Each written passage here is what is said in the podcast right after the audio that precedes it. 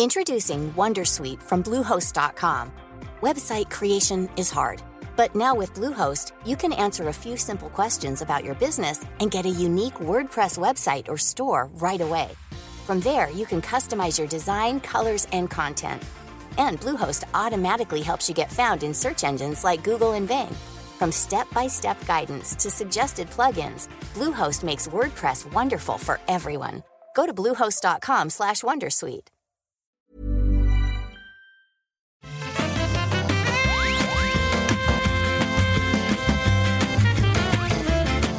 Bonjour à tous et bienvenue dans Le Rendez-vous Jeu, l'émission hebdomadaire qui résume l'actualité du jeu vidéo sur PC, console et mobile. Je ne suis pas Patrick Béja, mais je suis Johan. Comme vous le savez, Patrick est très occupé à accueillir une nouvelle personne dans sa famille. On a donc la lourde mais sympathique tâche de prendre le relais cette semaine. Et je dis on parce que je suis formidablement épaulé par euh, Thomas. Bonjour Thomas. Et bonjour, bonjour à tous. Par Cassim. Salut Cassim. Salut. Et Guillaume. Salut Johan, salut tout le monde, merci pour l'invitation. Il n'y a pas de souci. Euh, donc, euh, on est très honoré hein, d'avoir euh, d'avoir eu ce, relais pour cette semaine. Au programme, il y a plein de choses intéressantes. Il y a eu les résultats financiers de Sony, de Microsoft, et, voilà, on va pouvoir vous parler de quelques petits jeux auxquels on a joué, et on, va décoller assez rapidement. Je, donne, je donne la, charge à Cassim de nous parler du coup de, de ces résultats financiers. Ouh, on va parler de pognon du coup. Euh, c'est euh, l'argent, pognon égale argent. Euh, oui, non, on va commencer du coup par les résultats de Sony. Et pourquoi on commence par les résultats de Sony? Parce que bah, c'est ceux qui donnent le plus d'informations, donc c'est les plus intéressants, je trouve, à, à discuter, à analyser, quoi. Donc Sony, globalement, ça va pas mal hein, quand même. De, de, toute façon, en vrai, donc tout le secteur de la tech et les jeux vidéo, tout ça, ça va très bien depuis euh, les périodes de confinement, le Covid, etc. Depuis que le monde va mal, le jeu vidéo se porte bien.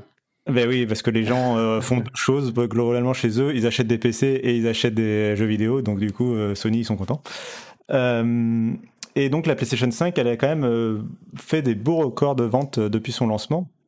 Là, c'était à la fois la fin du trimestre pour eux et la fin de l'année fiscale. Donc c'était un peu le moment de faire plein de bilans pour Sony. et notamment le bilan du lancement de la PlayStation 5 de novembre dernier. Et donc, euh, ils ont quand même écoulé 7,8 millions euh, de consoles au 31 mars. Et ce qui est assez surprenant dans ce chiffre, quand même, dans ce premier chiffre, c'est le fait que euh, c'est plus que la PlayStation 4 à son époque. Donc, malgré la pénurie, les problèmes de stock, enfin voilà, tout, toute la galère qui entoure le fait d'acheter une PlayStation 5 aujourd'hui, bah en fait, ils ont quand même réussi à en vendre plus que la PlayStation 4 à son époque. Et, je, je, je c'est même plus que n'importe quelle autre console, en fait. Oui, de l'histoire. Euh, de l'histoire, Nintendo, Microsoft, Sega, voilà. tout ça. Euh... C'est intéressant parce qu'effectivement, quand, quand, on parle de PlayStation 5, euh, sur, enfin, en général, y a, on, on, se rend compte qu'il y a une Enfin, qu'il y a plein de gens qui n'ont pas encore réussi à, à, avoir la leur et systématiquement sous les news de Sony on a quelqu'un qui répond ouais bah c'est bien c'est bien sympa votre truc mais euh, moi j'ai pas de PS5 etc donc on a vraiment une, cette impression globale que il euh, y a une il y, a y a pas assez de consoles enfin il n'y en a pas assez hein, de fait, mais euh, on a, ça donne une impression que Sony n'en a pas produit assez ou, ou euh, peut-être gêné par euh, justement le, contexte pour produire ces consoles, ce qui est, est peut-être vrai aussi, mais en tout cas niveau niveau nombre de machines livrées, c'est du jamais vu. C'est ça. On ces derniers mois, on s'est habitué à moquer à moquer l'offre. Et finalement, il faut constater que c'est la demande qui est, qui est beaucoup, enfin qui est inattendue a priori, ou en tout cas exceptionnelle pour cette année, pour cette PS5. Et ça laisse, ça laisse rêveur sur le fait, enfin ça, laisse imaginatif plutôt sur euh, qu'est-ce que si Sony avait pu produire autant de PS5 qu'ils voulaient, euh, combien ils auraient réussi à en vendre en si peu de temps, euh, parce que visiblement la demande est encore extrêmement forte par rapport à l'offre, donc c'est assez impressionnant comme résultat. Euh, mais bon, les consoles c'est bien, mais le mieux c'est quand même les jeux vidéo. Et euh, là aussi, ils ont quand même vendu pas mal de jeux. Euh, ils en ont quand même vendu 338 millions,9 donc de jeux en, en, un an là sur l'année leur année fiscale de jeux PlayStation 4 ou PlayStation 5 ou PC d'ailleurs. donc ça fait pas mal de ça titres. Et alors il y a quand même deux stats qui sont super intéressantes là-dedans parce que vraiment ils donnent pas mal d'informations. C'est que deux jeux sur trois euh, sont des jeux des maths. Donc ça, évidemment, le Covid a, beaucoup aidé la transition, même si elle était déjà enclenchée depuis plusieurs années. Mais voilà, maintenant, on a vraiment deux jeux sur trois qui sont vendus euh, en numérique et pas, euh, pas en physique. et, et on a un jeu sur cinq qui sont des jeux PlayStation Studio, des jeux first party, directement développés par Sony ou édités par Sony. Mais voilà, un jeu sur cinq, c'est un jeu PlayStation Studio. Donc ça donne le. C'est vraiment énorme en fait, hein, comme, comme chiffre. c'est le genre de chiffre qu'on peut, on peut s'attendre à voir, on va dire, pour du Nintendo. Hein. On, sait que les jeux Nintendo se vendent vraiment énormément euh, plus que, que, les autres jeux sur, les consoles de Nintendo. On n'a pas l'habitude d'avoir ce, ressenti-là pour, euh, pour Sony et, se rendre compte qu'il y a un jeu sur cinq sur, ce, sur ces consoles-là, euh, c'est du Sony First Party, c'est assez, énorme. Faut, faut, après, faut rappeler que c'est vraiment, euh, on parle du, de mars 2020 à mars 2021, donc ça a été une énorme année pour Sony en termes de sortie de jeux. C'est quand même dans cette année-là qu'il y a eu Ghost of Tsushima, il y a eu The Last of Us Part 2, il y a eu Spider-Man Miles Morales, Demon's Souls, euh, donc enfin ils ont quand même sorti beaucoup de titres euh, sur un an. Euh, donc bah, ils, gagnent, enfin ils récoltent un peu le, tout le travail qu'ils ont accumulé sur les années précédentes pour avoir ces gros titres qui ont à la fois accompagné la fin de la vie de la PlayStation 4 et en même temps permis de lancer la PlayStation 5. Quoi. Donc bah, c'est bien mérité. En même temps, ça explique, ça montre bien, ça illustre bien la stratégie blockbuster de, de Sony de d'avoir ces gros titres qui de plus en plus arrivent à fédérer, euh, comme tu dis, un peu comme Nintendo, euh, ben, un attrait auprès du grand public, quoi. Enfin, pour vendre autant, euh, clairement. Il y a, y a un vrai, une vraie image de marque là-dedans. Ouais, c'est intéressant parce que du côté de PlayStation, il reste finalement assez tradit, donc très ancré dans un système de génération, beaucoup de jeux first party, alors que euh, du côté de la concurrence, ils sont, et on va en parler tout à l'heure, hein, mais ils sont vraiment en train de repenser leur, leur, fonctionnement, repenser la façon dont ils font les choses. Et, on voit que malgré tout ça, bah, Sony reste, reste le patron. Ils sont leaders, là, ils sont leaders incontestés euh, du marché, même si on n'a pas encore les résultats de Nintendo qui seront probablement tout aussi excellents. Euh, là, clairement, enfin voilà, Sony en tout cas a, signé une année record. Euh, D'ailleurs, euh, je parlais des records. Euh, il y, a eu deux records de, de, marqués par, Sony pour les jeux vidéo.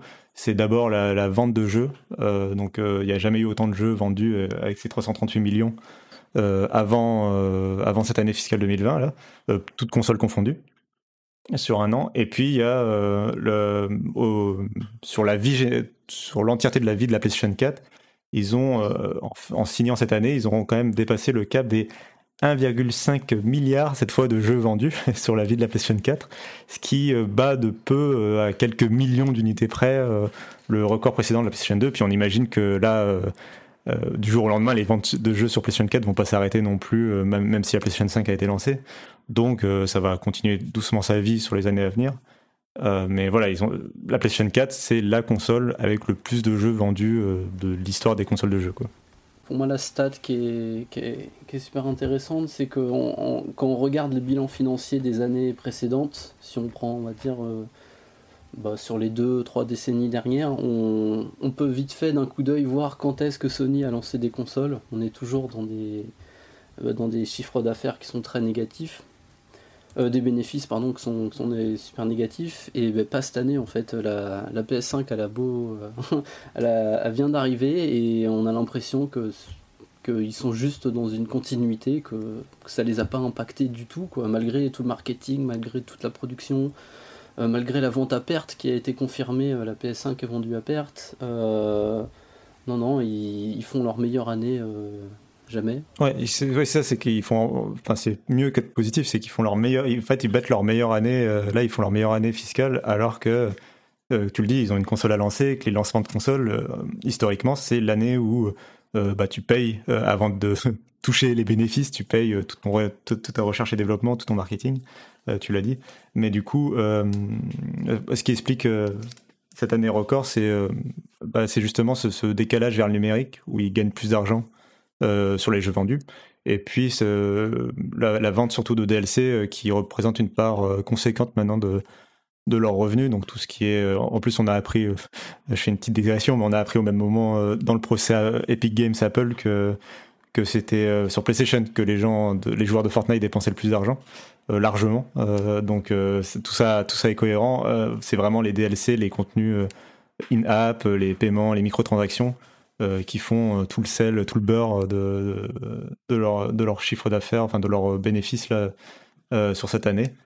donc ils sont bref, ils vont très bien, quoi. C'est ça, la conclusion, c'est qu'ils vont très bien. Et mm. tu le dis, ils ont, ils ont une année record sur un lancement de console. Donc, euh, et, euh, et, le résultat permet aussi de, de, comprendre les, un peu les annonces qui ont été faites très récemment sur les, la direction stratégique que prend, que prend Sony. On, on voit l'importance du coup des, des first parties dans leurs dans leur résultats et qui du coup, on comprend effectivement pourquoi est-ce qu'ils vont. Euh, là, ils, ont annoncé qu'ils allaient encore euh, rajouter euh, presque 200 millions de dollars en plus sur, le budget de cette année, juste sur l'effort fait pour développer des, jeux first party. et on, a aussi des, annonces. On, on, comptait en parler dans les news, mais on peut le parler maintenant, mais ils vont essayer d'agrémenter leur, euh, leur système d'abonnement avec d'autres services pour euh, booster encore, euh, du coup, effectivement, le, le nombre d'utilisateurs du PlayStation Plus, du PlayStation Now. on, on, sent qu'effectivement, que tous ces rentrées d'argent qui sont finalement du, des paiements directs entre le consommateur et Sony, donc c'est là où ils, gagnent en fait le plus d'argent. Euh, et donc, du coup, ça se reflète bien ouais, dans, dans ce qu'on a pu lire des résultats. C'est bien en phase avec leur stratégie à venir. Et, pour revenir rapidement à, quelque chose de plus concret, euh, pour, sur les perspectives, euh, puisque tu parlais un peu de l'avenir, ils ont aussi comme perspective pour les investisseurs qu'ils arriveront à vendre plus de jeux first party sur la prochaine année fiscale, là, donc qui, vient de, qui a débuté fin mars et qui, qui s'arrêtera fin mars de 2022.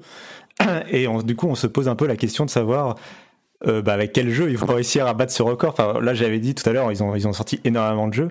Et euh, à ce qu'on sait, ils, ont quelques gros titres qui sont en préparation, hein, de genre Horizon Forbidden West mais ils ont pas. Euh, enfin, ça, ça, ça, semble assez ça semble cacher une annonce de jeu qui sortirait d'ici mars 2022, qui n'aurait pas encore été officialisée. Bah après, God of War était initialement annoncé pour fin 2021, donc ça peut potentiellement avoir glissé début 2022. Euh, et, ça, et ça, ça, correspond à l'archétype du, du, très gros jeu, très attendu, très apprécié, qui peut cartonner, quoi.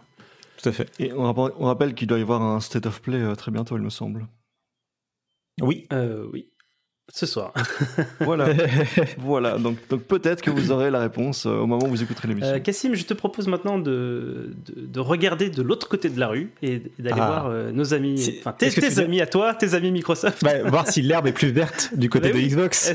ah, ah, ah. tu l'as compris celle-là bref. bah, si, le ciel est bleu, si le ciel est bleu chez Sony, est-ce que l'herbe est verte chez Microsoft?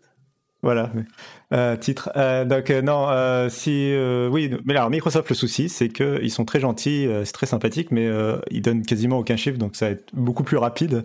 non, on sait pas le nombre de jeux qu'ils vendent, on sait pas, voilà tout ça. On, ne connaît surtout pas leurs bénéfices, ce qui est quand même, ce qui serait quand même assez intéressant pour faire des analyses.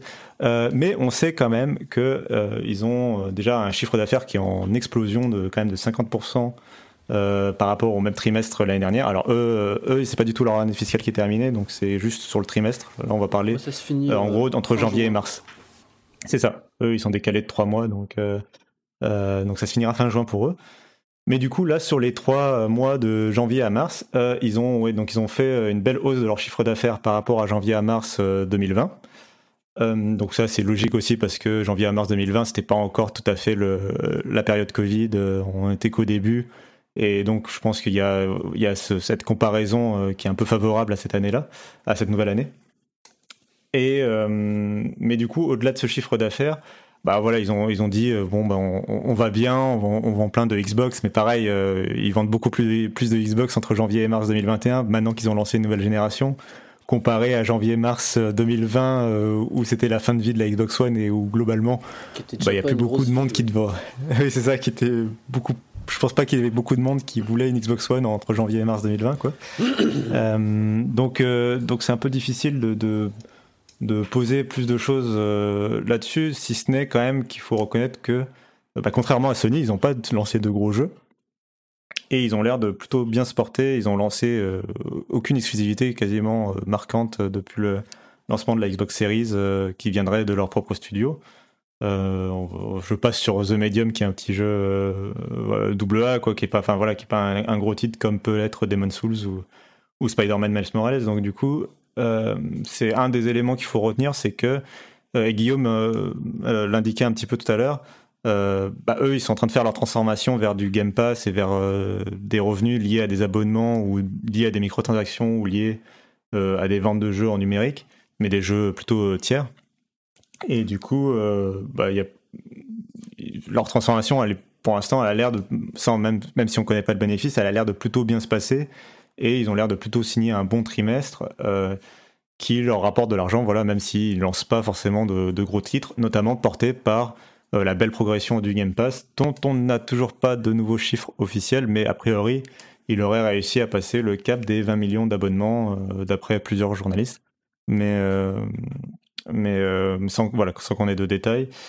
Et un dernier chiffre, voilà, avant, euh, avant déjà de clôturer cette partie Microsoft, parce qu'il n'y a vraiment pas beaucoup d'informations, euh, sur euh, Minecraft qui a dépassé le cap des 140 millions d'utilisateurs actifs mensuels, et surtout qui a signé les 1 milliard de modes ou de téléchargements dans, dans sa boutique, ce qui se trans ce qui, alors j'ai plus le chiffre sous les yeux, mais qui se traduisait par pas mal de millions de dollars redistribués.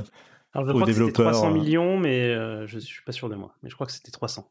Voilà, donc, euh, enfin, en tout cas, euh, plusieurs millions de dollars reversés euh, aux développeurs, puisque c'est une, c'est une c'est un créateur de contenu, tu veux dire Oui, c'est ça. Ce que, mais c'est du coup, c'est parce que justement, c'est un vrai écosystème sur la boutique où les gens peuvent proposer du contenu. et les, enfin voilà, c'est un peu, c'est un peu le même système que sur les App Store. Et du coup, tu as, une partie qui est reversée aux développeurs et et, et, donc plus le jeu est populaire, forcément plus plus il y a d'argent reversé aux développeurs et il y a surtout plus d'argent euh, dans les poches de Microsoft euh, parce qu'ils le présentent tout le temps enfin que ce soit Apple ou Microsoft ils présentent ça toujours sur et on a redistribué tant de millions de dollars aux développeurs bon euh, oui mais ils ont aussi pris 30% sur chaque transaction quoi. Ouais. Quand, je vois les chiffres de Minecraft donc 140 millions d'utilisateurs actifs chaque mois je me pose toujours la question de savoir mais combien ont en dessous de 13 ans parmi, euh, parmi ces, chiffres-là? Parce que euh, on sait qu'il y a beaucoup d'enfants qui jouent à Minecraft. Bah c'est oui, c'est vrai qu'il n'y a pas il a pas la répartition, répartition d'âge. Euh, après il y a les, joueurs de 13 ans de il y a 10 ans, tu vois, ils ont, je pense qu'ils ont un peu vieilli avec Minecraft aussi. Oui, bien sûr, ça, ça, a de toute façon une valeur. Mais hein, moi c'est le genre de jeu qui comme GTA 5 qui quand je vois qu'ils ont fait 30 d'augmentation là de sur un an de Minecraft alors que le jeu a déjà je sais pas combien d'années. Euh, je m'interroge sur le sur euh, qui n'a pas encore Minecraft en fait et qui euh, enfin tu vois qui, sont ces nouveaux joueurs à part oui peut-être les enfants effectivement mais oui les gens qui n'existaient pas il y a 10 ans. Peut-être ok. Ils n'ont pas encore mis la version next-gen de Minecraft hein, sur Series X du coup, ça, je pense, ça, va, ça, pourra aussi attirer pas mal de curiosité. ça. Je pense que ça pourra attirer pas mal de curiosité euh, parce que ça reste un jeu qui est très sympa euh, à découvrir en ray tracing parce qu'il y a des jeux euh, voilà, de lumière qui rebondit, etc. Mhm. Donc, je, je, suppose que. Enfin, je, je, suis étonné que ça soit pas déjà arrivé déjà, mais je suppose que Microsoft va mettre le paquet là-dessus quand ça sera là. voilà, bon, bref, mais du coup, il n'y a pas beaucoup d'autres choses à dire sur Microsoft. je dirais juste que, a priori, sur la division grand public, c'est la Xbox qui, qui euh, pousse la croissance euh, de leur euh, division grand public. Donc c'est plutôt positif pour, pour le mhm. côté. Enfin, ils vont pas abandonner la Xbox, bon, sans doute, hein, mais ils vont pas abandonner la Xbox du jour au lendemain, a priori. Mais donc on ne sait pas par exemple laquelle est la plus vendue entre la série S et la série X. Non, on sait pas et on ne sait surtout pas si le Game Pass est rentable. La fameuse, la fameuse question euh, à 7,5 milliards de dollars. C'est ça, moi, qui, qui m'embête un peu en fait avec leurs chiffres, c'est que bah, hum, alors vous particulièrement, vous le savez, j'ai beaucoup, j'ai des doutes en fait au niveau du, du, du Game Pass, mais c'est pas c'est pas que j'attends euh, c'est pas que j'attends une certaine réponse c'est que j'aimerais justement avoir tous ces chiffres qu'ils veulent pas donner. Parce que par exemple tu, tu donnes euh, tu dis que leur chiffre d'affaires il augmente mais comme tu l'as répété on n'a pas le on n'a pas le bénéfice. Donc euh, quand on voit les investissements qu'ils font sur le Game Pass tu dis bon évidemment enfin heureusement que, que, que ça augmente tout ça. Ils, ils investissent énormément. Et pour cette année je crois il me semble qu'on n'a toujours pas une roadmap même un peu clair de, ce qui arrive euh, en, jeu. Là où Sony, euh, on a Ratchet Clank qui arrive dans pas longtemps, on a euh, Horizon qui commence à se profiler et tout ça. Donc, on a Returnal. ben oui, qui arrive demain. Il y a, voilà, on a, on a une vision un peu plus claire, alors que pour l'instant, Microsoft a l'impression que c'est Game Pass, Game Pass, Game Pass. Et que bah, qu'il dépense, dépense vraiment beaucoup. Ça a l'air. Mm. Et moi, j'aimerais connaître tout ça. J'aimerais être, j'aimerais savoir et oui, d'ailleurs, j'ai pas, j'ai oublié de préciser un point important. Euh, tu m'y fais penser. Euh, donc, ils ont fait un, trimestre record en termes de chiffre d'affaires, sauf que c'est aussi un trimestre où ils ont commencé à intégrer euh, Bethesda. Euh, alors, euh, faut quand même mettre des petites bémols sur. Euh, donc, forcément, intégrer Bethesda, ça veut dire que augmentes mathématiquement, tu augmentes ton chiffre d'affaires puisque tout le chiffre d'affaires de Bethesda est maintenant intégré dans Xbox. Mais euh, faut juste mettre un petit bémol sur le fait que la finalisation de l'acquisition, je crois qu'elle a eu lieu que vers mars, donc plutôt vers la fin du trimestre. Et donc, je pense que c'est que à partir de la fin du trimestre qu'ils doivent compter le chiffre d'affaires. Ça, je, j'ai maintenant, je mets un doute dans mon ma propre mon propre truc. Mais surtout, l'autre bémol, surtout, c'est le fait que Bethesda a lancé aucun jeu important dernièrement, donc ils doivent pas avoir non plus un chiffre d'affaires euh, mirobolant, euh, même si forcément naturellement ça augmente le, tout. Euh, c'est pas non plus voilà, c'est pas comme s'ils venaient de lancer Skyrim 2 sur les sur le dernier mois quoi. Donc, on, l'a oublié, mais parce qu'on parlait de la question des exclusivités côté Sony, côté Microsoft, mais on attend toujours Halo Infinite dans quelques mois. Oui, euh, oui, bah ça, la, la, roadmap, ça, on aura l'occasion. De, je pense qu'ils auront l'occasion de reparler dans d'autres épisodes, euh, notamment vers le 3. Je pense que Microsoft précisera sa roadmap à le 3. Euh, les, les, deux seuls jeux qui sont confirmés pour l'instant pour cette année, effectivement, c'est Halo Infinite et, euh, Psychonauts 2 que tout le monde oublie tout le temps, mais, mais qui est là. Il y a The Gunk. Oui, tu oublies The Gunk. Oui, non, mais qui est un jeu. Euh, ah oui, je pensais au jeu vraiment développé par Microsoft, mais oui, The Gunk. Ah oui, oui. Mais voilà, c'est tout ce qu'on peut dire sur Microsoft. Euh, a, ah, ciao. Non, euh, oui, non. Euh, du coup, euh, bah, du coup, pour les constructeurs, c'est tout, puisque y a, Nintendo a pas encore dévoilé ses chiffres. Euh, de... semaine prochaine, si je me trompe On a eu quand même les résultats de certains éditeurs, notamment CD Projekt et, et Koei Tecmo. Donc, on peut, on peut dire un petit peu rapidement ce qui, ce qui s'est dit. Bah, euh, c'est des projets que c'est intéressant parce que forcément tout le monde attend les chiffres de vente de Cyberpunk. Bah, du coup, c'est des projets qui va très bien, même euh, excellemment bien, puisqu'ils ont, c'est leur meilleure année ever, comme un peu tout le monde dans l'industrie. Euh, ils ont fait 450 millions d'euros de bénéfices sur 2020, donc c'est vraiment de très très très très loin leur année record. Hein. Euh, j'ai plus le, le, graphe de Oscar Le Maire sous le sous le sous le nez, mais c'est vraiment leur, leur plus grosse année de loin. Euh, grâce notamment aux 13,7 millions de Cyberpunk qu'ils ont réussi à vendre, mais aussi surtout euh, aux ventes de The Witcher 3 qui continuent de se vendre. Et c'est vraiment ça, en fait, finalement, le point d'interrogation de ce bilan fiscal qui est très bon, euh, parce que d'ailleurs, on a appris qu'ils avaient remboursé que finalement très peu de jeux sur l'ensemble de... Ah, on ne le sait pas vraiment. On, connaît les remboursements qu'ils ont fait eux-mêmes au sein de, GOG. Tout à fait. Donc par exemple, il y a moi, il y a moi là-dedans, mais, euh, mais, on, est très peu nombreux. Mais par contre, on ne connaît pas l'ampleur des, remboursements physiques. On ne connaît pas l'ampleur des remboursements sur les stores des consoles, puisqu'ils ont incité publiquement à demander des remboursements sur, euh, sur le PSN, sur le Xbox Live. Voilà, ce qui leur a valu le fait d'être jeté du, du PlayStation Store. Ça, on n'a aucune idée. Donc le fait de dire ah, il y a eu très peu de remboursement, à ce stade, ça me paraît, euh, ça me paraît euh, présomptueux. J'ajouterais deux éléments encore à ça. C'est euh, les, conditions de remboursement étaient cadrées, donc il y avait une certaine date à respecter pour, pour être remboursé. Cette date tombait avant euh, les fêtes de fin d'année. Donc si quelqu'un a reçu son cadeau à Noël, ben, c'était déjà trop tard, on va dire, pour se faire rembourser. Euh, et, puis surtout, je pense que la grande majorité des gens, ne, même, même déçus, euh, ne se jettent pas forcément dans des, dans des tâches administratives pour se faire rembourser un jeu.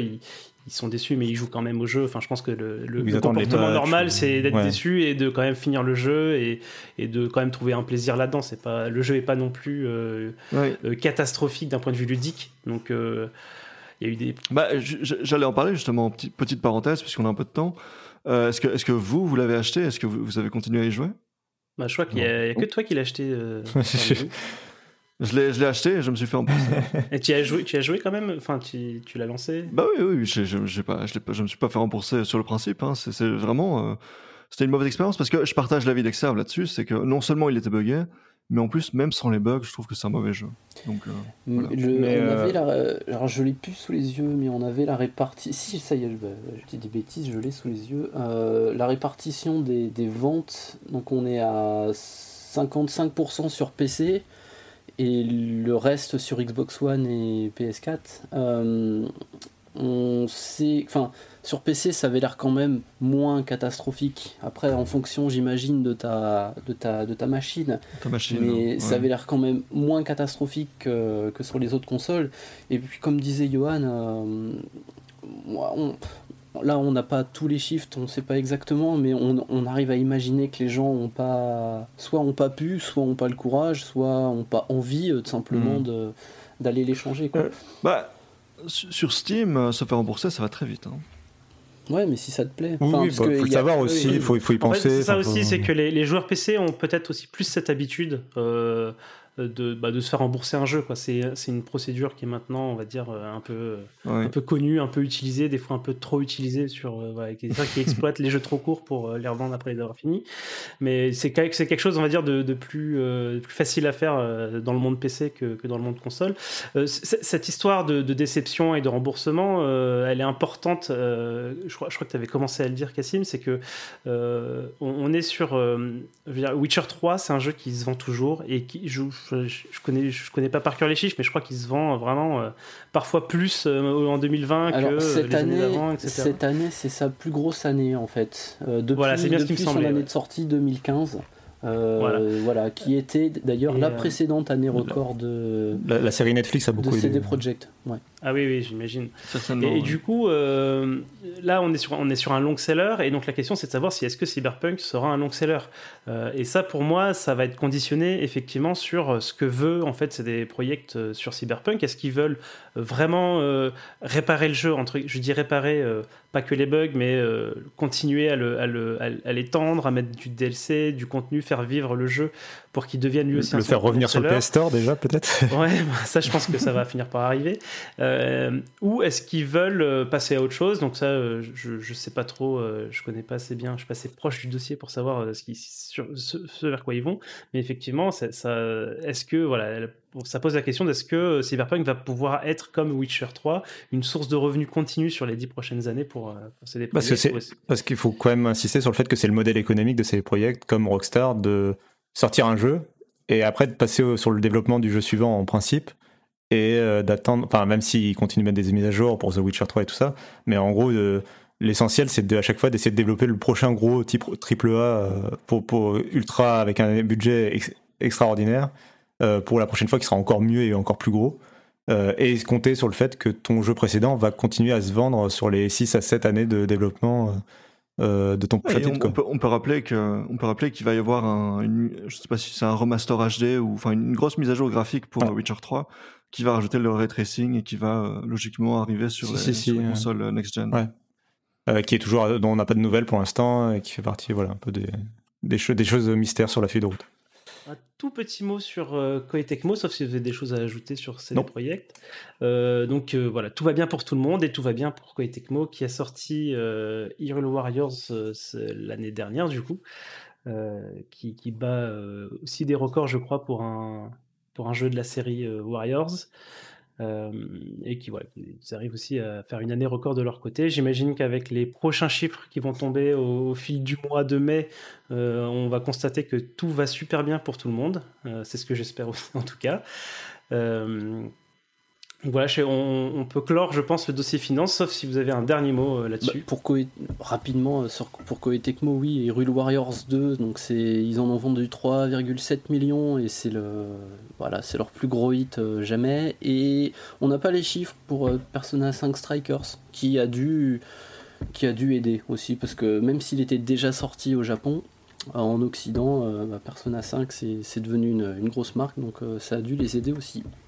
Voilà. Euh, et donc pour clore euh, le volet finance, euh, avant, de poursuivre, j'aimerais vous rappeler que vous pouvez soutenir cette émission sur patreon.com slash rendez-vous jeu. N'oubliez pas de soutenir les contenus gratuits que vous aimez sur Internet.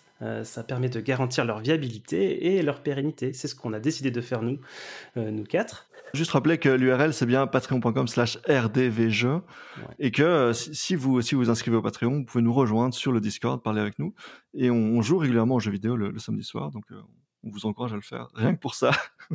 Euh, on va pouvoir passer maintenant aux impressions jeux, aux impressions jeux et impressions livres. ça c'est une nouveauté que j'ai décidé d'introduire dans l'émission. on va quand même commencer par les jeux. On fout, on fout le bordel. C'est ça. on rangera avant de, avant de, partir. Hein. On remettra tout en place. Mhm. Parce qu'il y a, l'état des lieux en sortant. Hein. donc, Cassim, toi, tu voulais nous parler de Rain on Your Parade. Euh, oui, oui, oui, parce que j'ai pas non plus joué à 40 tonnes de jeux, j'avais envie d'en parler parce que c'est un petit jeu indépendant qui est, ma foi, assez mignon et qui était plutôt une bonne surprise.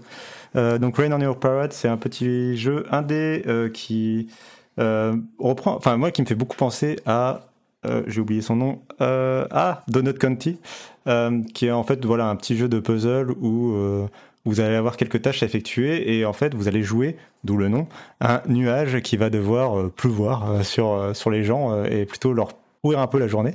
Donc tantôt un mariage, tantôt je sais pas une fête, une, kermesse à l'école et vous allez voilà pleuvoir sur les gens. et il va y avoir pas mal de petits objectifs. Il va y avoir des types de liquides aussi différents. Euh, si votre nuage passe sur un puits de pétrole, vous allez vous charger en pétrole et pouvoir potentiellement incendier des, éléments. Euh, voilà. Euh, donc il y, a quelques petites voilà, subtilités dans le gameplay qui arrivent. C'est un jeu surtout qu'on sent que les développeurs se sont bien amusés à faire, avec beaucoup de références et de blagues pour les joueurs.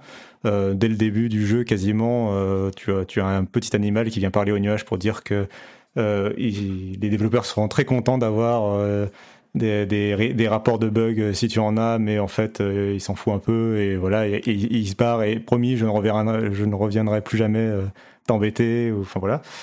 Et puis il y a des, chaque niveau et donc il y a un petit puzzle et il y a pas mal. Enfin, j'ai l'impression qu'il y a plusieurs niveaux qui sont des références à des jeux vidéo. moi, j'en suis qu'au début, mais j'ai déjà, je suis déjà tombé sur une map qui ressemblait énormément à DE Dust de Counter Strike ou euh, et une ah, autre euh, qui prend euh, qui vous demande de vous infiltrer dans une, sorte de base avec beaucoup de neige et d'éviter le champ de vision des soldats qui peuvent vous repérer avec un point d'exclamation sur la tête.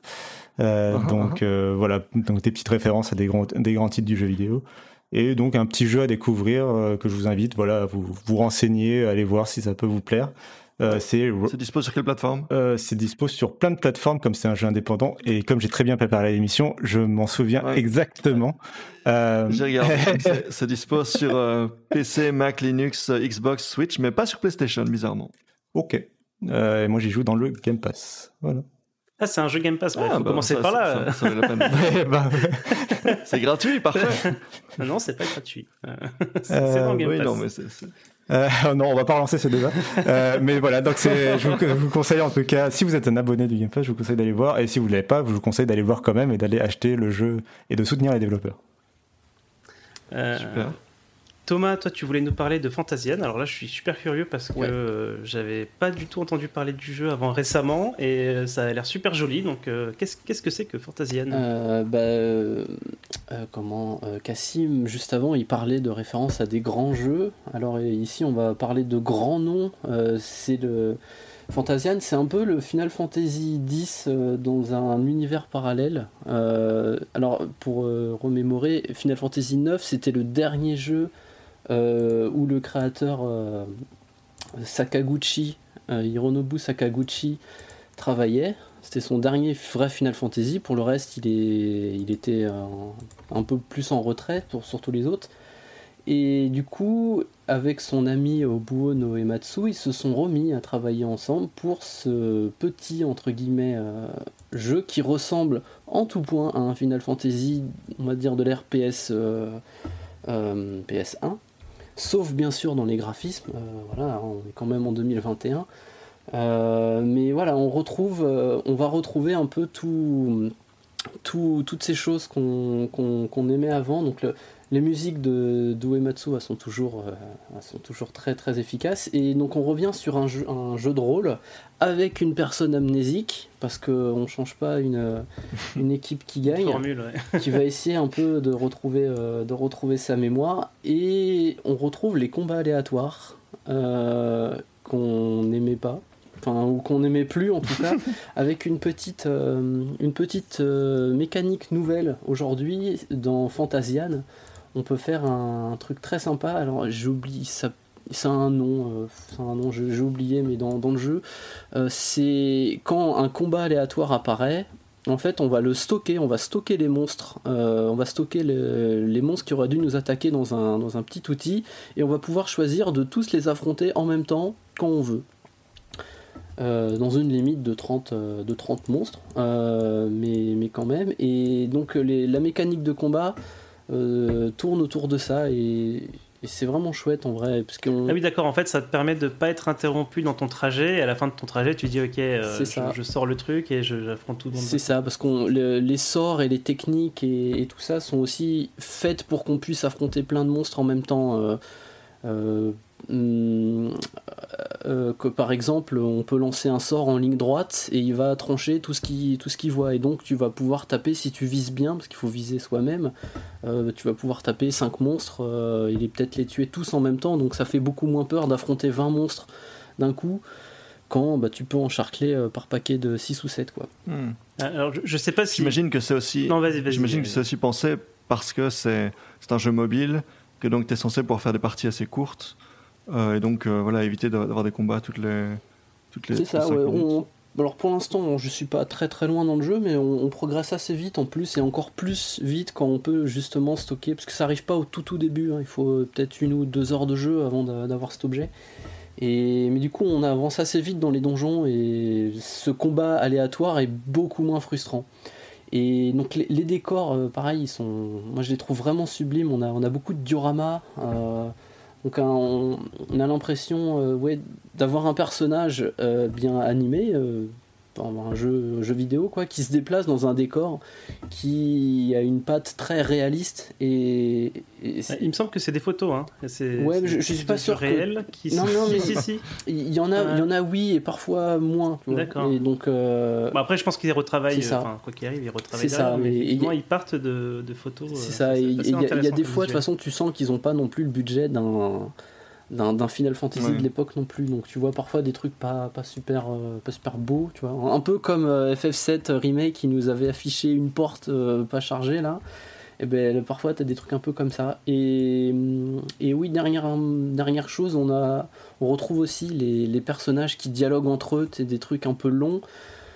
sauf qu'au mieux que ça soit des persos animés comme dans les, les vieux FF, là ça va être avec une, toujours avec une jolie musique de Edo Ematsu, des textes qui apparaissent à l'écran sur des fonds d'artwork. Et en fait, ça donne une forme de poésie finalement à toute la narration. Et c'est vraiment chouette. Moi, je, il y a beaucoup de jeux aujourd'hui qui cherchent à, retrouver un peu le feeling d'avant. Euh, il y a eu Bravely Default 2 il y a, a pas longtemps. Mais finalement, bah, Fantasian, ça a vraiment la patte des vieux Final Fantasy même au-delà du fait que bah, c'est par leur vieux créateur. Donc, euh, non, vraiment un très bon moment. Et donc, oui, tu l'as dit, Geeko, euh, tu as parlé de mobile parce que donc c'est sur l'Apple Arcade euh, exclusivement pour l'instant. Moi, j'y joue sur iPad. J'ai pas réussi à faire un, un cross-save avec mon iPhone. c'est peut-être possible. Franchement, j'ai pas percé. j'ai juste essayé rapidement hier. Il y a peut-être quelque chose à faire avant, je sais pas, mais pour l'instant, j'ai pas réussi. J'ai deux questions à te poser, bah, justement, euh, par rapport au fait que ce soit euh, mobile. Euh, la première, c'est la question des contrôles. Du coup, comment ça se, comment ça se contrôle? Pour, Alors, pour les déplacements, tu appuies bêtement sur, sur le, la carte. Il va se déplacer, tu sais, comme, un, comme si tu cliquais. Comme un, comme un, point and Voilà, et hmm, sinon. Pathfinder, quoi. Ouais, ouais. Et bah, pour les combats il y a, oui, tu, tu appuies sur, euh, sur l'interface, sur les boutons, et après tu peux, euh, bah pour la viser, comme je disais, tu peux jauger euh, comme ça au doigt. Je suis pas extrêmement fan, mais ça se fait. Franchement, ça se fait. Après, j'ai pu connecter ma, ma DualSense de PS5 directement sur l'iPad. Et bah là, ça fait un peu feeling à l'ancienne, mais sur un iPad, bah, ça passe. J'imagine que sur un iPhone, ça serait beaucoup moins, beaucoup moins cool. Euh, mais ouais, j'aimerais quand même essayer sur l'iPhone, euh, voir si c'est si c'est agréable de jouer. En tout cas, sur l'iPad, ça va. Et, ça va. Et l'autre question que j'avais, c'était si tu si tu euh, si tu éteins le, jeu, enfin si tu le mets en background pour pour faire autre chose avec ton téléphone. Quand tu reviens, est-ce que tu reviens vraiment pile là où t'en es euh, euh, Alors j'ai pas j'ai pas réellement essayé ça. J'ai fait plutôt des grosses sessions. Mais alors là, tu vois, je, vais, je peux essayer euh, littéralement là et ça prend une seconde. Bah voilà, je viens de relancer l'iPad que j'avais éteint genre bien hier matin et bah, je reprends pile où j'en suis. Donc bah, une pause active comme enfin pas une pause, comme sur Switch, bêtement. Ryan Reynolds here from Mint Mobile. With the price of just about everything going up during inflation, we thought we'd bring our prices down. So to help us, we brought in a reverse auctioneer, which is apparently a thing. Mint Mobile unlimited premium wireless. Ready to get 30, 30, bit to get 30, bit to get 20, 20, 20, bit to get 20, 20, bit to get 15, 15, 15, 15 just 15 bucks a month. So, Give it a try at mintmobile.com/switch. slash $45 up front for 3 months plus taxes and fees. Promo for new customers for limited time. Unlimited more than 40 gigabytes per month slows. Full terms at mintmobile.com. Introducing Wondersuite from Bluehost.com. Website creation is hard, but now with Bluehost, you can answer a few simple questions about your business and get a unique WordPress website or store right away. From there, you can customize your design, colors, and content. And Bluehost automatically helps you get found in search engines like Google and Bing. From step-by-step guidance to suggested plugins, Bluehost makes WordPress wonderful for everyone. Go to bluehost.com/wondersuite. Euh, bah, top, merci Thomas. Euh, Guillaume, toi, tu voulais nous parler d'un jeu euh, dont j'ignore complètement tout. Je... tu ignorais l'existence. Oui, alors c'est un, petit jeu indépendant qui, qui se nomme Hitchhiker A Mystery Game. qui est dispo, je crois aussi sur à peu près toutes les plateformes. Je vais vérifier ça tout de suite. Mais donc moi, je l'ai chopé sur Steam. et donc, grosso modo, c'est un jeu un petit peu graphiquement, ça, ça, ça, m'évoque. Euh, comment s'appelle encore ce jeu? Euh, Zut, aidez-moi. Ce jeu où on, empêche des incendies dans un parc national euh, aux États-Unis. Firewatch. Firewatch, exactement. Merci. Voilà. Donc graphiquement, ça ressemble un peu à ça. C'est ce look Unity avec des arbres très, avec un look très solide comme ça. Et on incarne une personne qui est donc autostoppeur donc qui, qui, prend, qui, qui, embarque dans des voitures d'inconnus le long d'une autoroute aux États-Unis et on discute avec euh, ces, conducteurs qui ont eu la gentillesse de nous prendre. Et euh, alors, je ne, vais pas, je ne vais pas trop en dévoiler. Il y a cinq conducteurs euh, avec lesquels on, on, a un trajet. Et c'est un jeu. Dans l'écriture, ça évoque un petit peu David Lynch. C'est très étrange, c'est très spécial. On se rend compte que peut-être certains conducteurs, en fait, on les avait déjà croisés avant, dans une ancienne vie. Euh, quand on prend quand, on accepte de prendre un, raisin sec offert par un des conducteurs, eh bien, on se rend compte qu'il y avait des choses dans ce raisin sec, que c'était peut-être pas une bonne idée d'accepter de le prendre. Il y a des, choses étranges comme euh, le, il, allume la radio, l'animatrice de la radio euh, lance un jeu, un jeu, radio, et on se rend compte que elle nous entend parler aussi, l'animatrice de la radio. Donc c'est un petit peu cette ambiance David Lynch j'ai apprécié le, premier, euh, le premier conducteur.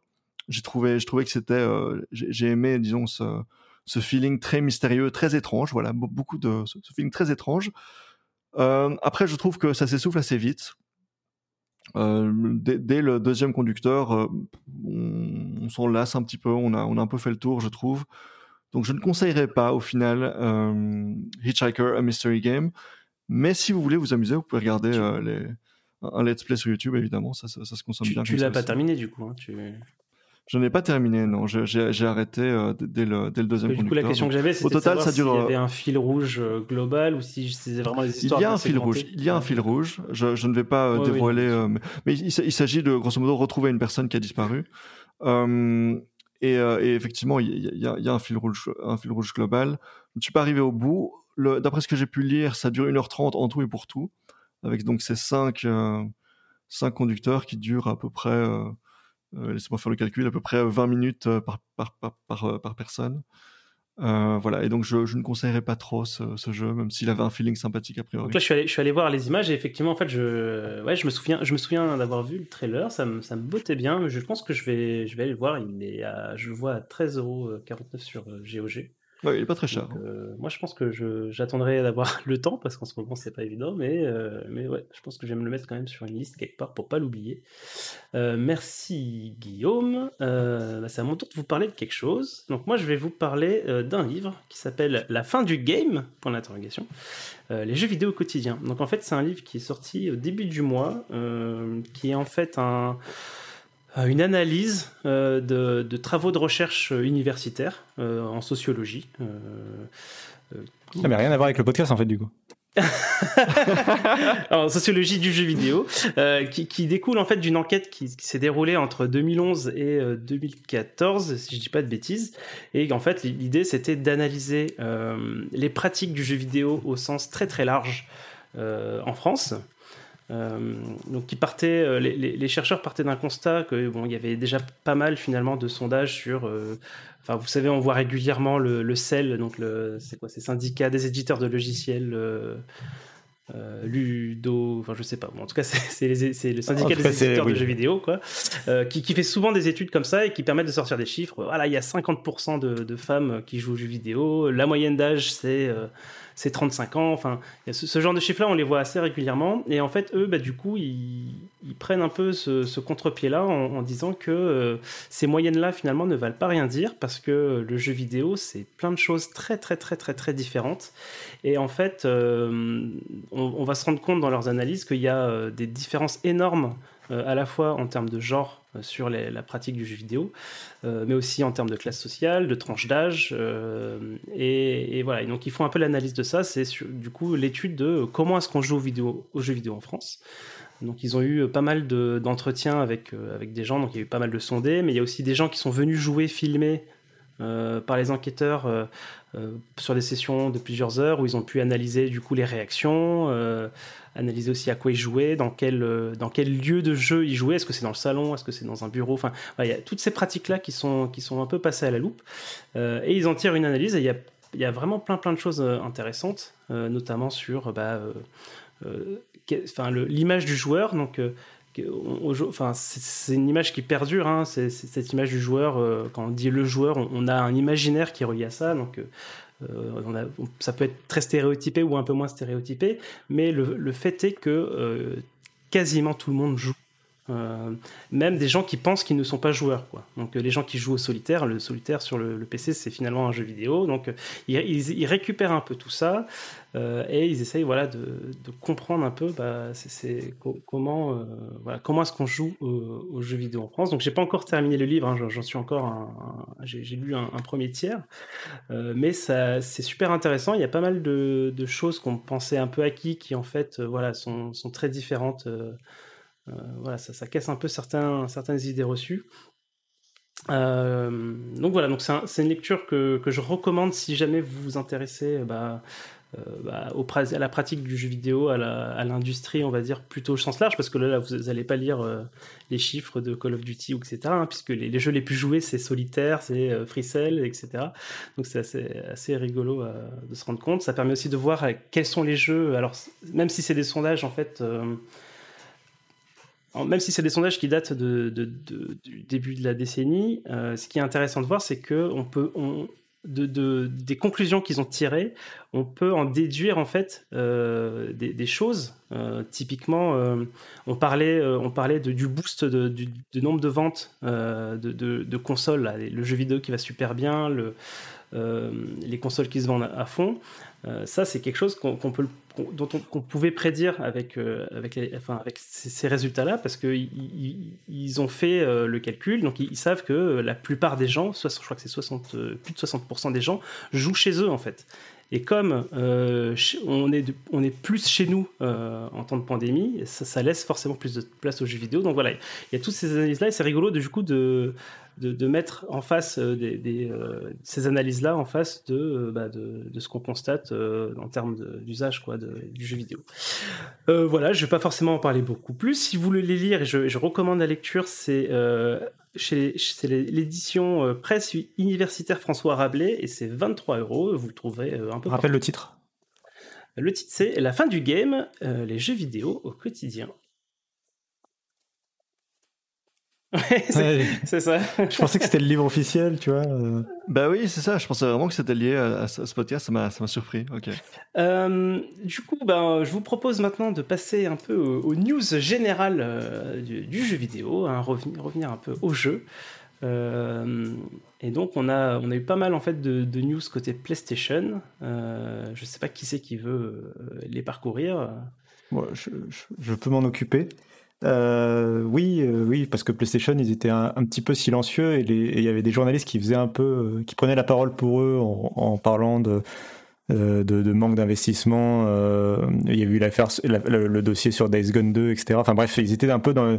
Il y a eu la fermeture des stores qui a finalement été annulée, etc. Donc ils étaient un peu dans une petite mauvaise passe de communication.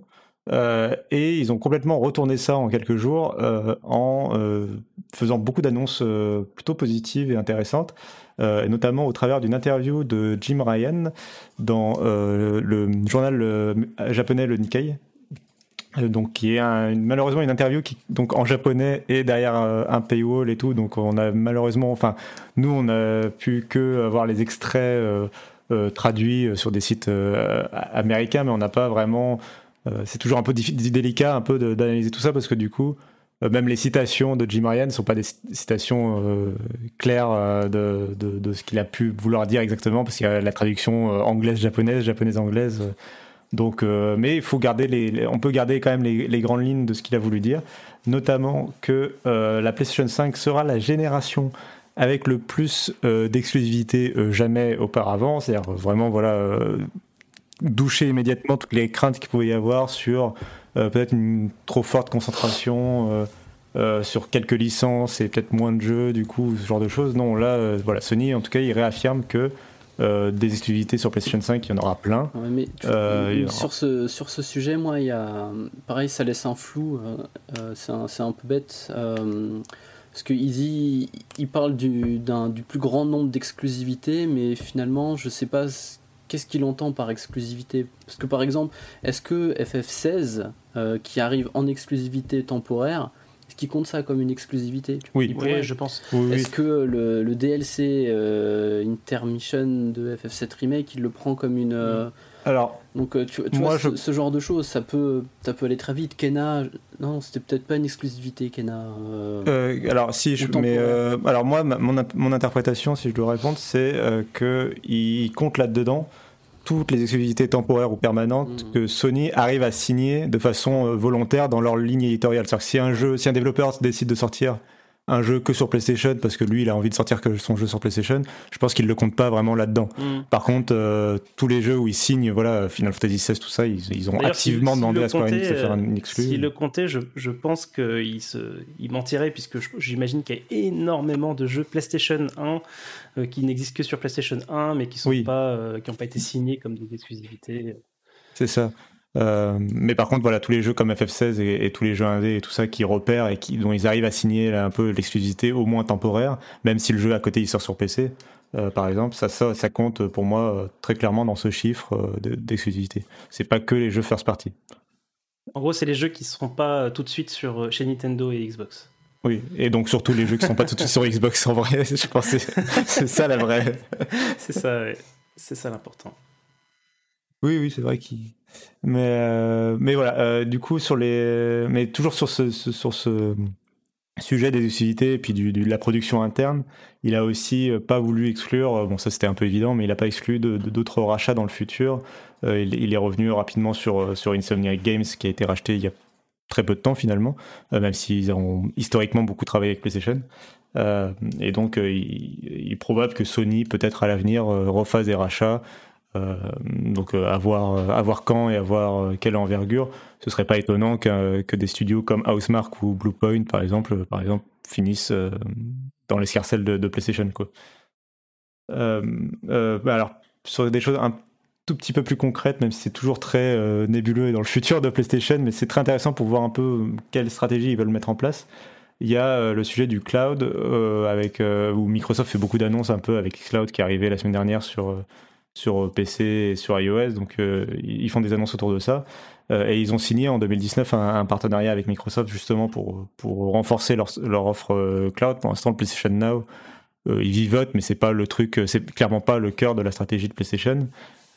Et donc il a promis qu'ils auraient bientôt des choses à dire, sans donner de date évidemment, mais qu'ils allaient avoir une nouvelle stratégie et que ils auraient quelque chose, une solution de cloud qui sera unique euh, à PlayStation. Alors ça ne veut pas dire que ce sera disponible que sur PlayStation, ça veut dire que ce sera, ça portera l'ADN euh, PlayStation. Ce sera quelque chose que voilà, on ne retrouvera pas chez la concurrence. Euh, alors qu'est-ce que ça veut dire là derrière? Parce que je vois pas vraiment. Pour moi, il n'y a pas 6 millions de façons de faire du cloud gaming, donc je vois pas trop ce que PlayStation peut inventer. Mais pourquoi pas? Bah, Leurs IP sans doute. Oui, je, pense qu'en vrai, il veut dire ça. Je pense que ce sera uniquement, ce sera très marqué PlayStation parce que bah, ce sera les jeux PlayStation quoi. Mais pour conclure là-dessus sur le cloud, euh, il y avait une petite annonce cette semaine qu'ils voulaient pousser le PS Now en 1080p. Euh, je sais pas où on. Je crois que je t'ai déjà vu en parler à propos du, du X-Cloud. Je sais pas euh, où ils en sont au niveau de la qualité, ce qui est fourni. alors, moi je peux dire qu'à chaque fois que j'ai joué au PlayStation Now ces dernières années, notamment pour jouer aux jeux qui sont pas dispo sur PC, euh, la qualité était très décevante. C'était effectivement plutôt du 720p.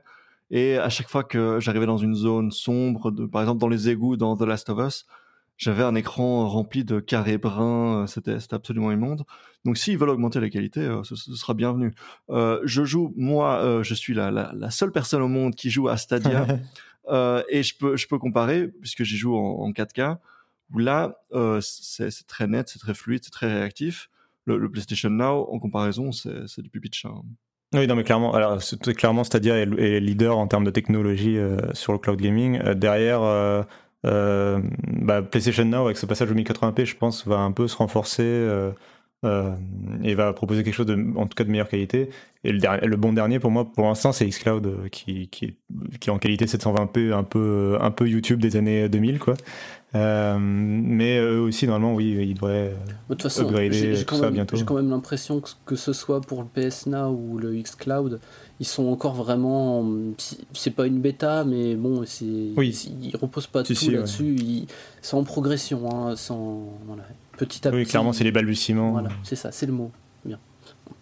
Oui, clairement. Euh, et tant qu'on parle de balbutiement, euh, un truc qui va être un peu plus, euh, je pense, un peu plus abouti quand on va le revoir voir revenir, c'est le PSVR.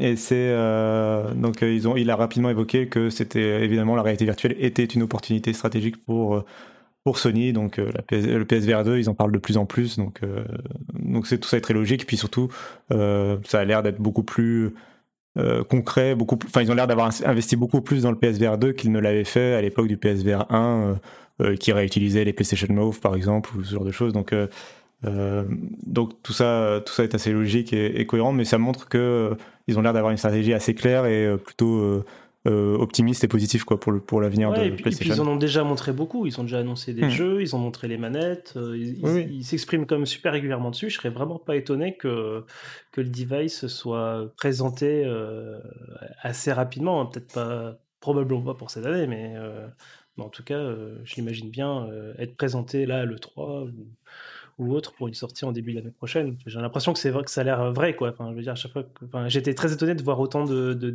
voilà d'images et de et d'infos sur sur le PSVR 2. Donc tant mieux. Moi, je suis je suis client, donc. Euh, tant mieux. Et euh, pareil. J'étais content de voir qu'ils avaient déjà commencé la communication autour de ce PSVR 2. Euh, j'avais peur que ça soit que ça soit quelque chose de mid-gen, tout ça, mais commencer maintenant, donc c'est garder l'intérêt, histoire que bah, de, garder la flamme un petit peu de tout ça. Et ouais, j'attends j'attends beaucoup. Et surtout qu'ils ont donné plein de jeux là récemment avec le, je sais plus comment ça s'appelle, c'est Play, Play, at Home. Play at Home. Euh, et ils ont donné pas mal de jeux VR, donc moi j'ai tout pris. Alors euh, j'ai le PSVR 1 chez moi, mais euh, là maintenant j'en suis à en fait attendre le PSVR 2 pour jouer à ces jeux-là. donc voilà. Oui, qui devrait en plus être beaucoup plus simple à mettre en place et à installer. Donc ça, c'est quand même pour ceux qui connaissent la galère du PSVR 1, euh, et j'en fais partie. Euh, euh, voilà, je pense qu'on attend aussi ça, le, le monocable là du PSVR 2, ça devrait être beaucoup plus agréable. oui, et rapidement dans les annonces aussi de Sony, il y a dans les annonces très concrètes d'abord, c'est l'ouverture, enfin le, partenariat pardon avec le studio Firewalk Studio pour développer un AAA multijoueur. Donc ça, c'est, je trouve ça assez intéressant parce que Sony euh, s'est attaché un peu à une marque, euh, aventure solo, gros budget, mainstream. voilà, enfin ils sont très connus pour ça. C'est pour ça qu'on les reconnaît. ils sont un peu moins présents dans les dans les jeux multijoueurs, en tout cas en first party. Et là, donc, ils ont signé avec Firewalk Studio, qui apparemment, enfin, après, contient surtout des anciens de, de, Destiny. De Bungie, Qui, donc, qui ont fait Destiny. voilà, c'est on a fait le, contractuellement, on a parlé de Destiny dans le Et non, mais c'est intéressant de parce qu'on parlait d'exclusivité un peu euh, un peu avant euh, au niveau de PlayStation. Donc on a eu, euh, ils avaient discuté avec Jade Raymond il n'y a pas longtemps là, avec son nouveau studio qui veulent qui veulent pousser. Là pareil, Firewalk, je crois qu'il est créé spécialement pour pour ça.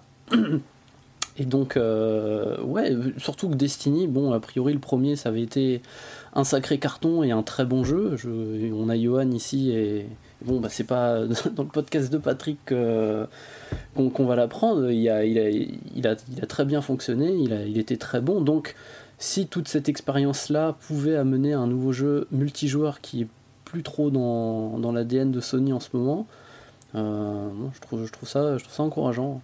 Je serais curieux de savoir si le jeu euh, va sortir sur PC. Euh, enfin, si c'est un jeu édité par Sony, j'imagine qu'ils vont avoir un, certain contrôle sur, sur la politique euh, de publication. Et je me demande s'il sortira sur PC, parce que forcément, multijoueur, euh, tu as plutôt envie d'avoir un, bah, parc installé de, de le plus grand possible. Alors, bien sûr, la PlayStation va très bien se vendre, mais je pense que ça peut apporter. Enfin, c'est le genre de jeu qui bénéficie à être sur, deux, sur plusieurs plateformes. Alors, j'imagine pas Sony sortir ça sur autre chose comme console que PlayStation, évidemment, mais du coup. Euh, peut-être une sortie sur PC dans le cadre de leur stratégie un peu Steam là. Euh, ça peut, je trouverais ça peut-être intéressant euh, à voir si Sony, si ça, les botte. Mais en tout cas, ouais, non, en tout cas, c'est bah, très cool. Le jeu est en développement depuis deux ans déjà, donc c'est pas mhm. non plus un futur trop lointain, peut-être, mais en tout cas, ce sera pas de la fin de génération mais euh, il faudra voir l'évolution de la, politique de Sony avec, euh, avec le PC. On sait qu'ils sont encore un peu, euh, un peu tatillons, hein. ils mettent pas ils mettent pas tout leur jeu dessus et le monde entier attend Bloodborne sur PC et on ne l'a toujours pas. Et, et, plein d'autres jeux aussi, c'est pas le seul. Et en tout cas, moi du coup, ça me ça m'évoque une dernière chose sur cette news, c'est le fait que j'ai l'impression que Sony et Microsoft sont doucement mais sûrement euh, en train de se faire une petite guerre de d'éditeurs euh, et pas, du, pour le coup de rachat ou de first party justement d'aller essayer de chercher les studios euh, pour faire des AAA externes et les deux ont l'air d'avoir pas mal de jeux dans leur dans leurs mains de jeux développés en externe du coup mais édités directement par eux comme des futures exclusivités pour renforcer encore plus euh, leur line-up. Ça va vraiment être la guerre des exclus, j'ai l'impression, euh, sur les années à venir. Et pas que avec les studios internes. Bah, c'est ça qui, fait presque peur, parce que bon, tu. Voilà, il y, a un géant, il y a un géant, parce que Microsoft, depuis deux ans, enfin Xbox, depuis deux ans, tu as l'impression qu'ils ont eu enfin accès au portefeuille de Microsoft. Et, oui, donc euh, c'est ça. Non mais je pensais à... oui, mais, mais même. Je pensais pas forcément au rachat, mais je pensais par exemple au, jeu de Kojima qui a été évoqué. Enfin, hmm. euh, alors peut-être que le lui ça se fera pas, mais je veux dire, euh, ils ont l'air d'avoir une politique aussi étendue pour aller chercher des éditeurs tiers, comme des développeurs tiers comme ça, et signer des contrats quoi. Et Sony a l'air de vouloir justement avancer ses pions très vite pour aussi en avoir pas mal à venir, des jeux comme Returnal d'ailleurs qui ont l'air de plutôt être des réussites, euh, je pense. Euh, enfin, ça a l'air d'être des bons paris pour eux, je pense. Euh, dernier point pour dernier point de news pour Sony, c'est bah, du coup leur vidéo pass qu'ils ont lancé en bêta en Pologne. donc ça c'est assez intéressant. on sait que Sony a, pas mal voilà, de, de films à, à Il faut dire que c'est dans le PlayStation Plus. Ouais, c'est dans le PlayStation Plus. Pour je crois que c'est juste pour un an. Euh, ils aviseront après euh, s'ils le gardent comme ça ou si euh, c'est un truc à part. Enfin, on ne sait pas encore trop ce que, ce que ça donnera à la fin. En tout cas, pour leur test en Pologne, c'est dans le PlayStation Plus. Il y a quelques films. Alors, j'ai pas, j'ai pas regardé la liste, mais c'est pas non plus Netflix, quoi. Faut pas s'attendre à un, grand catalogue. Il y a, il y a Venom. C'est des films Sony Pictures, en fait. Ouais, c'est hein. ça, c'est ça. C'est leur film à eux. Donc Venom, Bloodshot. forcément. Il y a, voilà, quelques films comme ça. Bon, forcément, on sera fan ou, moins fan. En tout cas, je trouve que c'est un ajout assez intéressant euh, au, à l'offre, à l'offre globale euh, PlayStation Plus. Euh, bon, c'est pas, ça me passionne pas plus que ça parce que bon, euh, c'est pas, c'est pas sur PlayStation que je regarde des films, mais, mais c'est, Ouais, mais euh, intéressant. Tu vois, Thomas disait il y a deux secondes, euh, on a l'impression qu'il y a depuis deux ans, Microsoft, euh, enfin Xbox a eu accès au trésor de Microsoft. Bah, moi, j'ai l'impression que depuis un an ou deux, que Sony se décide enfin, euh, 30 ans plus tard, à mettre en commun un peu leurs forces. C'est-à-dire que Sony, ils sont présents dans, le- dans, le- dans la musique, dans la vidéo, euh, dans le jeu, etc. Et ils ont l'air de beaucoup plus travailler en, en cohérence. Et justement, là, ça me semble beaucoup. euh, Bon, je suis pas le plus grand fan des films de Sony, mais ça me semble intéressant de ramener voilà les films Sony dans le PlayStation Plus pour renforcer le PlayStation Plus et avoir une sorte d'offre sans, sans euh, tu vois ça permet à, Sony de renforcer le PlayStation Plus sans mettre davantage de jeux ou promettre leurs jeux en day one ou ce genre de choses Bah, euh, un peu de dans la même manière que quand Microsoft ils ajoutent, je sais pas, Discord ou Netflix ou euh, ce genre de choses dans, dans le Game Pass. Ils- on, on tend vers des abonnements vraiment multimédia pour le coup. Et euh, pour Sony par, aussi, on peut imaginer qu'ils vont pouvoir commencer à taper dans leur, pardon, dans leur catalogue euh, tout ce qui est bah, Japanimation, animé, manga, et, Oui. et qu'ils ils- ils possèdent à peu près tout, euh, Crunchyroll, ADN, c'est un peu, un peu tout est à eux. Donc, euh, on Bah, au point où d'ailleurs leur rachat, un des derniers achats s'est fait un peu bloquer justement parce qu'ils enfin, commencent vraiment à posséder tout. C'est pour c'est dire à quel point ils possèdent toute l'animation japonaise. euh. Euh, mais oui, clairement. ouais. Et donc on peut préciser que c'est un test pour l'instant, une bêta en Pologne qui va durer un an et qui compte rajouter du nouveau contenu tous les trois mois. Euh, donc si ça se trouve, en fait, ça, ça, va s'arrêter là. On ne sait pas. Du coup, on va pouvoir passer à la suite des news. Euh, on a eu pas mal d'annonces euh, de, de dates de sortie. Donc, je- Thomas, je sais que tu avais un peu préparé euh, c- c- c- cette liste-là. Est-ce que tu peux nous, nous dire un peu euh, qu'est-ce qu'on attend euh, Un petit peu, ouais. bah, bah, pour cette semaine, euh, alors je, je vais commencer par le plus important de loin. Euh, hier, hier soir, en fait, il y a un tweetos. Euh, j'ai- alors mince, j'ai oublié son nom, mais euh, je, je le vois souvent passer. euh, Simone Carles, voilà, euh, qui qui, bon, qui est d'un quelqu'un du, du monde de, de, de l'in- de l'industrie du jeu vidéo, qui a repéré sur Steam un, un, ce qui ressemblerait à un DLC de Outer Wilds. Euh, alors ça doit être listé dans, dans, dans les bases de données de Steam, c'est pas quelque chose qui est sur une page. Mhm.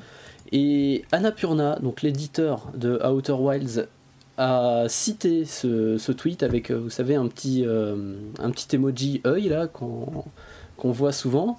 Et Mobius Digital, donc euh, le, le développeur de Outer Wild, a retweeté aussi pareil euh, le, le petit œil d'Annapurna. Donc, Sachant que le DLC s'appellerait Eye euh, of quelque chose, donc ça- Oui. ça, rend le- les réponses. euh, oui, oui, oui. Et donc, euh, on aurait un DLC de C'est Echoes d'a- of the d'a- Eye. d'Outer Ouais. Wild et je, alors, je m'y attendais pas du tout. Je, je sais pas si je me base. Personne s'y attendait, je pense. sur- Ouais, Ouais, je pense Alors je sais pas si si je me base sur quelque chose de vrai ou si c'est mon esprit, mais je pensais qu'il y en avait, il y avait rien qui était prévu, qu'ils avaient dit qu'ils en feraient pas. Donc euh, bon, là c'est c'est c'est de la rumeur un peu un peu fondée. Au moins il y y y a des choses, mais euh, Ouais, à, à- pour- à voir. Pour moi, le, le- là, la, je- j'ose espérer qu'Annapurna, s'il y avait rien en développement, aurait plutôt démenti plutôt que Ouais. de faire Oh là là. Oui, oui, oui, oui, c'est pour ça. je- ce, que, ce que je veux dire, c'est qu'il n'y a pas une news concrète. Je Non, peux pas dire il y a- il y a un DLC sûr, mais euh, mais voilà, ça, ça sent très très bon pour euh, pour un DLC d'Outer Wilds. Il y a l'air d'avoir au moins un truc qui se prépare du côté d'Outer Worlds. de, de Wilds. Oui. Wilds. ouais. J'ai, un peu, oui, j'ai Ouais, un ouais. peu mordu la, la- la fin du mot Mmh. et ça peut ch- tout changer. Euh, voilà. Je sais pas si Du vous. coup, date de sortie, vas-y. Pardon?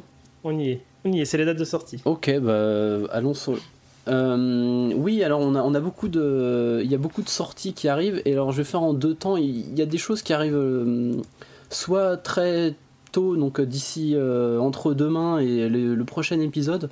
On, a Resident Evil 8 qui arrive la semaine prochaine, mais la, démo qui devait se passer uniquement le week-end dernier a été étendue sur toute la semaine. Donc euh, si jamais vous le saviez pas, vous pouvez actuellement la tester.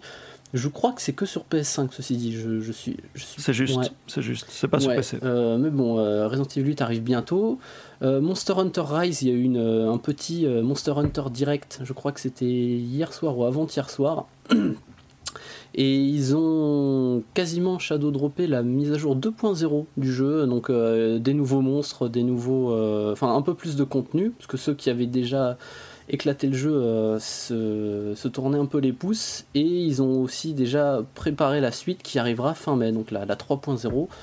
Euh, petite note sur euh, Monster Hunter Rise, vu que c'est un épisode de bilan financier avec beaucoup de chiffres. Il a vendu plus de 6 millions d'unités, ce qui va faire que ça va être le jeu euh, Capcom monoplateforme. Donc c'est un peu spécifique, mais qui sera le jeu le plus vendu. Voilà, et donc euh, il n'est que sur Switch, s'il faut le rappeler. Il n'est que sur Switch pour l'instant et il commence déjà à battre, euh, à battre des records dans, dans la foulée de, Capcom qui quand même va super bien depuis quelques années, quand même. C'est- qui enchaîne les succès. Quoi. Oui, oui, oui, clairement, ouais. Et Monster Hunter qui se, qui se présente comme vraiment une licence de premier plan. Quoi. Euh, le World le dernier était euh, leur jeu le plus vendu. Euh, euh, Rise pourrait bien prendre ce chemin. Si, enfin, on sait qu'il arrive sur PC, mais euh, donc, on, on suivra ça. Mais il n'est pas impossible qu'il finisse par détrôner Worlds. Euh, Enfin voilà, c'est vraiment devenu, je pense, la licence euh, la plus importante chez, chez Capcom. Ouais, clairement. Euh, Il y a Dragon Quest Builders qui arrive dans le Game Pass. Et alors là, je crois que je laisse Cassim dessus parce qu'il aime, il aime beaucoup ce jeu, si je me trompe pas. Euh, oui, oui, bah c'est le, Dragon Quest Builders 2 et c'est le, leur Minecraft-like dans, dans l'univers euh, Dragon Quest, mais qui est très cool. Enfin, qui, en fait, euh, je trouve que ça, ça, ça, le, ça lui fait un mauvais service. C'est un, un peu négatif de présenter comme ça, alors que c'est- il s'inspire de Minecraft, mais qui propose pas mal d'améliorations de gameplay et un vrai scénario et tout ça, qui font qu'il est très cool à jouer. Il était jamais, il était jamais sorti sur Xbox en fait. Donc là, il sort sur Xbox et en même temps, il sort dans le Game Pass. Euh, il sort, euh, il sort le 4 mai, euh, voilà, sur euh, les consoles, sur le PC et sur euh, et sur le cloud. Voilà. Et donc dans les sorties qui arrivent, qui ont été annoncées cette semaine et qui arrivent euh, un peu plus étalées dans l'année, on a Ghost and Goblins Resurrection qui arrive donc le 1er juin. Et on a eu euh, la grande nouvelle euh, pour The Great Ace Attorney Chronicles. Donc c'est les, si je me Oui. trompe pas, les deux premiers épisodes. Enfin, les Euh, deux, je en fait, c'est les, c'est les deux épisodes euh, euh, qui ne Préquel, sont sortis enfin, que, que au Japon. Quoi. Ouais. Euh, donc Et c'est- très très préquel, ultra préquel. Ultra Oui, ça, ça se passe dans une autre époque. Oui, Euh, je crois qu'il y a du Sherlock Holmes ou, ou Ça l'équivalent. se passe à euh, l'époque victorienne en ouais, fait, euh, côté Japon et côté euh, Londres quoi. Ok. Et donc ça a été annoncé pour euh, fin juillet, 27, euh, 27 juillet. Ouais, je suis très très heureux et je vais, je sais pas quand je vais trouver le temps de, de les faire, mais je vais foncer, euh, je pense euh, probablement Day One là-dessus parce que euh, j'a- j'adore l'univers. Enfin, que je me rappelle de la sortie au Japon, les visuels et tout, ça m'avait vraiment vraiment vraiment tapé dans l'œil. Euh, donc je vais enfin pouvoir. Est-ce faire c'est ce que c'était, si je me trompe pas, c'est des épisodes Game Boy Advance, non Ou peut-être que. Non non pas du tout. Euh, Euh, DS, non, je dirais, euh, à la passe. Ouais, c'est. Ah. Alors les die, les die, enfin les, du coup les Great Ace Attorney, je crois que c'est même plus tard, mais. euh, Ah, mais je, alors peut-être que je, je confonds avec Ace Attorney tout court. Oui, euh, Ace Attorney tout court et de la Game Boy Advance à la base. Ok, d'accord. Euh, voilà. La création de l'univers euh, Phoenix Wright quoi en gros. Mais, euh, Ouais, mais, c'est le, mais 2015, le- hein, euh, Ouais. Donc c'est 3DS, euh, Android, iOS euh, au, Ja- au Japon. Ok, et à, à noter que je crois que pour l'instant il n'y a pas eu de traduction française d'annoncer. Euh, il me semble que c'est qu'en anglais, mais euh, bon, qui sait, euh, il reste trois mois, ça peut, ça peut évoluer. je croise les doigts pour une localisation en- des textes en français quoi. Mhm.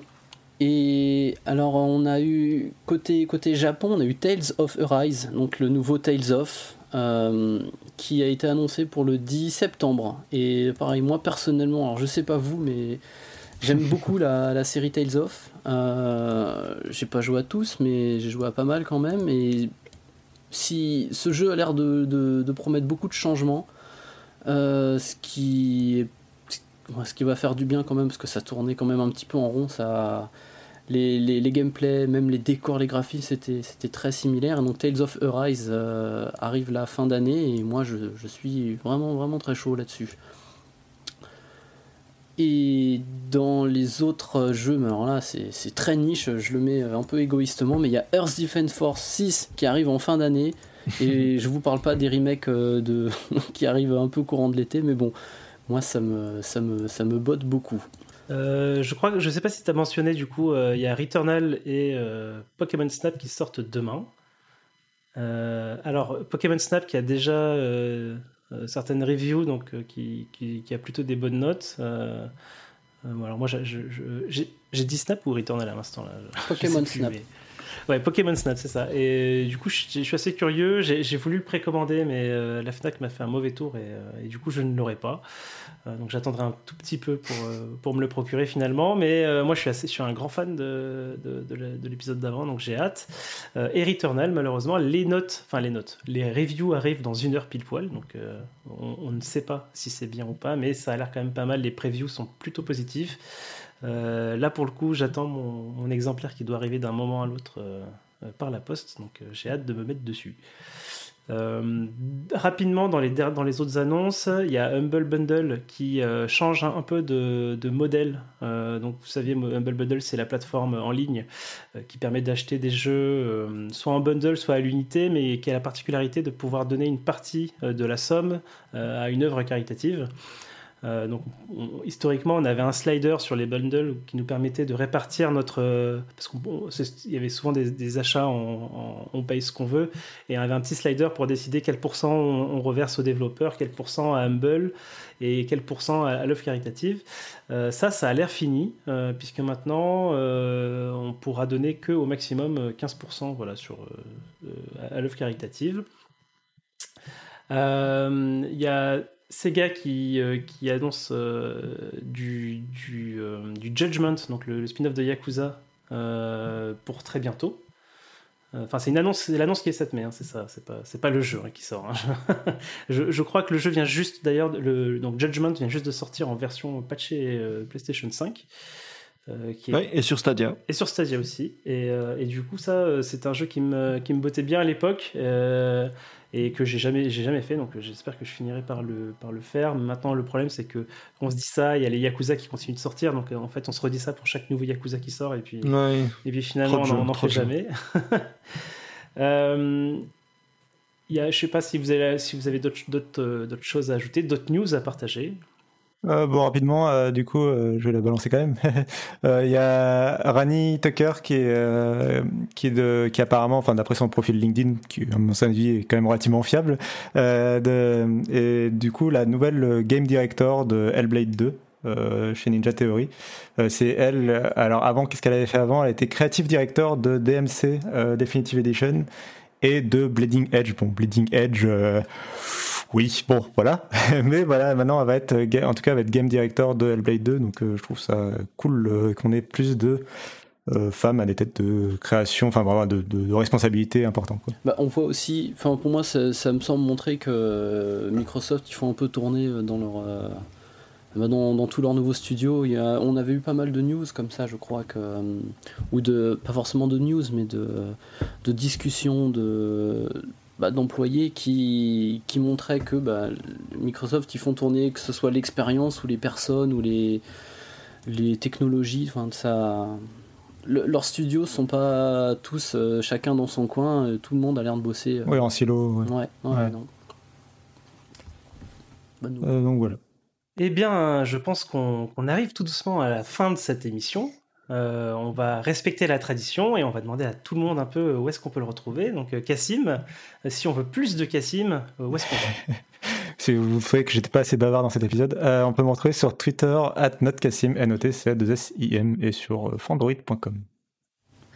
Thomas Alors moi sur Twitter aussi, at t, tuto, T-O-O-T-O-W, hein, toujours pratique, et, et, sur, le, sur le Discord aussi. N'hésitez pas à aller lui demander d'où vient son pseudo. Toujours. Euh, et Guillaume, euh, pardon, j'avais l'esprit ailleurs tout d'un coup. Oui, tu avais oublié, j'étais là. je t'ai pas oublié. Euh, alors vas-y, Guillaume, qu'est-ce que, qu'est-ce que tu fais sur Internet voilà, mais donc, également sur Twitter, twitter.com slash Guy Haché, donc G-U-I-H-A-C-H-E-Z. Je parle pas beaucoup de jeux vidéo, je parle surtout, par exemple, de mon podcast qui s'appelle 70 minutes avec, on parle plutôt de sujets de société et de politique. Et on a reçu dernièrement, euh, enfin j'ai reçu dernièrement la ministre fédérale de l'environnement, Zakia Katabi, puisque je suis belge, j'ai oublié de le dire. voilà. Euh, pour ma part, euh, c'est YoNT underscore sur Twitter. Euh, vous pouvez me retrouver aussi euh, sur le Discord. Donc pour, pour trouver le Discord euh, du rendez-vous tech et du rendez-vous jeu, vous allez sur notepatrick.com hein, où vous retrouvez tous les liens vers, toutes les choses qu'il fait.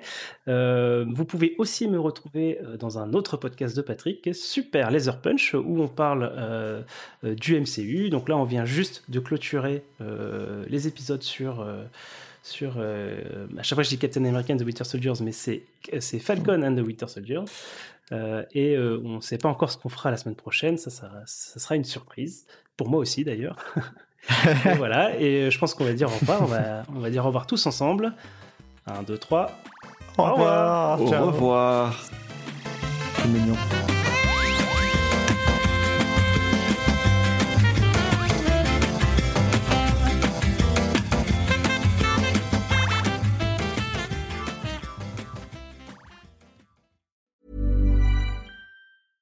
Hi, I'm Dory Shafrir, And I'm Kate Spencer. and we are the hosts of Forever 35. And today we're talking about Club Med, the best all inclusive getaway for families. Today, Club Med has nearly 70 resorts worldwide, from beachside resorts in the Caribbean and Mexico to magical locations in the Maldives and Morocco to ski resorts in the mountains from Canada to the Alps. Between their all inclusive family programming, wellness offerings, land and water sports, and their French heritage inspired food and drink offerings, Club Med is the best way to elevate your family getaway, no matter which location you're at. To learn more, visit clubmed.us.